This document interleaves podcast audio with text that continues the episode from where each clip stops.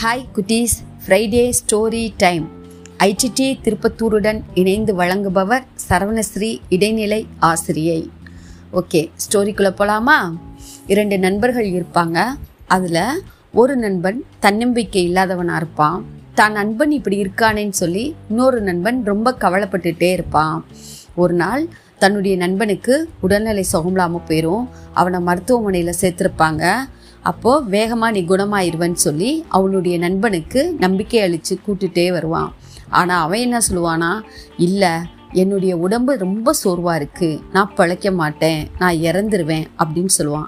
ஆனால் இவன் என்ன சொல்லுவானா உன்னுடைய நம்பிக்கை தான் உன்னை காப்பாற்றும் எப்பயும் நீ உன்னை நம்பு. அப்படின்னு சொல்லுவான். அப்போ மருத்துவமனையில் அவங்க தங்கியிருக்கும்போது அது கண்ணாடியாலான அறை அதுலேருந்து வெளியில் பார்க்கும்போது ஒரு மரம் தன்னுடைய இலைகளோடு அது காணப்படும். தினமும் இலைகள்லாம் உதிர்ந்துக்கிட்டே இருக்கும்.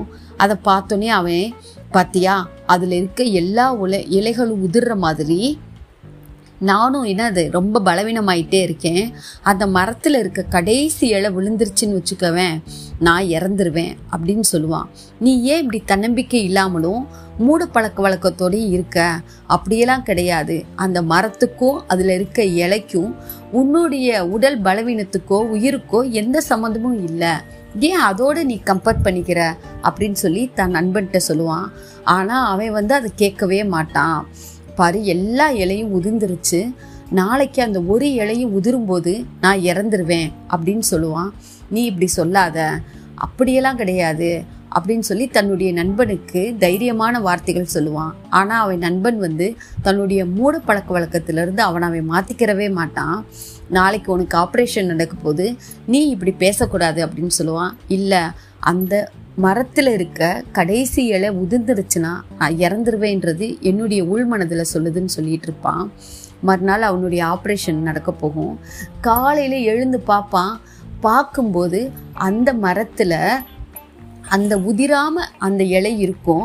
அது பக்கத்தில் இன்னொரு சின்ன இலையும் துளிர் விட்டுருக்கும். உடனே அவனுக்கு ரொம்ப நம்பிக்கை வந்துடும் ஆஹா இந்த இலையும் உதிரலை. பக்கத்தில் ஒரு சின்ன இலையும் துளிர் விட்டுருக்கு. நமக்கு ஆப்ரேஷன் சக்ஸஸ் ஆகும் அப்படின்னு நினச்சிட்டேயும் ஆப்ரேஷனுக்கு போயிடுவான் தன்னுடைய நண்பனை தேடுவான். அவன் அங்கே அருகில் இருக்க மாட்டான். அவனை ஆஸ்பத்திரியில் ஆப்ரேஷன் பண்ண கூட்டு போயிடுவாங்க திரும்ப அவன் ஆப்ரேஷன் முடிஞ்சு தன்னுடைய அறைக்கு வந்த உடனே செவிலியர்கிட்ட கேட்பான். எங்கே என்னுடைய நண்பனை காணவில்லை அப்படின்னு சொல்லி கேட்பான் அப்போ அவர் சொல் அவங்க சொல்லுவாங்க இல்லை உங்களுடைய நண்பன் இது பனி விழும் காலம். இந்த பனி விழுகிற காலத்தில் இந்த மரத்தில் பக்கத்தில் சென்று இரவு முழுவதும் அந்த மரத்தில் ஒரு இலை என்ற இலை வடிவத்தில் ஒரு வர்ணத்தை தீட்டினார். இரவு முழுவதும் அவர் வந்து நிஜமாக ஒரு இலையையும் அதன் அருகில் ஒரு குட்டி இலையையும் இரவு முழுவதும் அவர் அதில் போய் நின்று வர்ணம் தீட்டினதுனால அந்த குளிர் தாங்காமல் உங்களுடைய நண்பன் இறந்து விட்டார் அப்படின்னு சொல்லி அந்த செவிலியர் சொல்லுவாங்க. உடனே அவனுக்கு ரொம்ப மனசு கஷ்டமாக போயிடும் அப்போ அந்த கண்ணாடிக்கு அந்த பக்கம் இருக்கிறது உண்மையான இலை இல்லையா அப்படின்னு சொல்லி கேட்பாங்க. இல்லை அது ஒரு ஓவியம். உங்கள் நண்பரால் வரையப்பட்ட ஓவியம். ஏன் அப்படின்னு சொல்லி கேட்பாங்க. ஐயோ என்னுடைய மூட பழக்க வழக்கத்தினால நான் என்னுடைய நண்பனை இழந்துட்டேனே அவன் எவ்வளவோ தன்னம்பிக்கையான வார்த்தைகள் சொன்னான் ஆனால் அதெல்லாம் நான் கேட்காம நான் வந்து என்னுடைய மூட பழக்க வழக்கத்தினால என்னுடைய என் நண்பனை இழந்துட்டேனேன்னு சொல்லி ரொம்ப வருத்தப்படுவான். தன்னம்பிக்கைன்றது நம்ம மனசுக்குள்ளே வர வேண்டிய ஒரு விஷயம். அதை நம்மளுடைய மூட பழக்க வழக்கத்தோடு நம்ம என்ன செய்ய போகக்கூடாது? எப்பயுமே கம்பேர் பண்ணி வச்சுக்கிற கூடாது. இந்த விஷயம் நடந்தால் இது நமக்கு நடக்கும். அப்படின்ற மூடப்பழக்க வழக்கம் நமக்கு எப்பயுமே என்ன செய்யக்கூடாது? இருக்கக்கூடாது. அவன் தான் வாழ்நாளில் இனிமே தன்னம்பிக்கையோடு இருக்கணும். இது மாதிரி மூட பழக்க வழக்கத்தோடு இருக்கக்கூடாதுன்னு சொல்லி தன்னுடைய பழக்க வழக்கத்தை மாற்றிக்கிட்டான் இருந்தாலும் ஒரு அன்பு அருமையான அன்பான நண்பனை இழந்துட்டோமேன்னு சொல்லி அவன் ரொம்ப கவலைப்பட்டான் குழந்தைகளே எப்பொழுதும் தன்னம்பிக்கையோடு இருக்கணும்.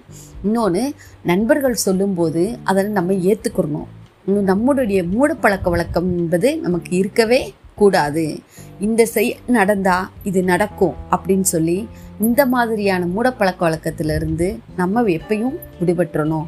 அடுத்த வாரம் மிக இனிமையான ஒரு கதையுடன் உங்களை சந்திக்கிறேன். நன்றி வணக்கம்.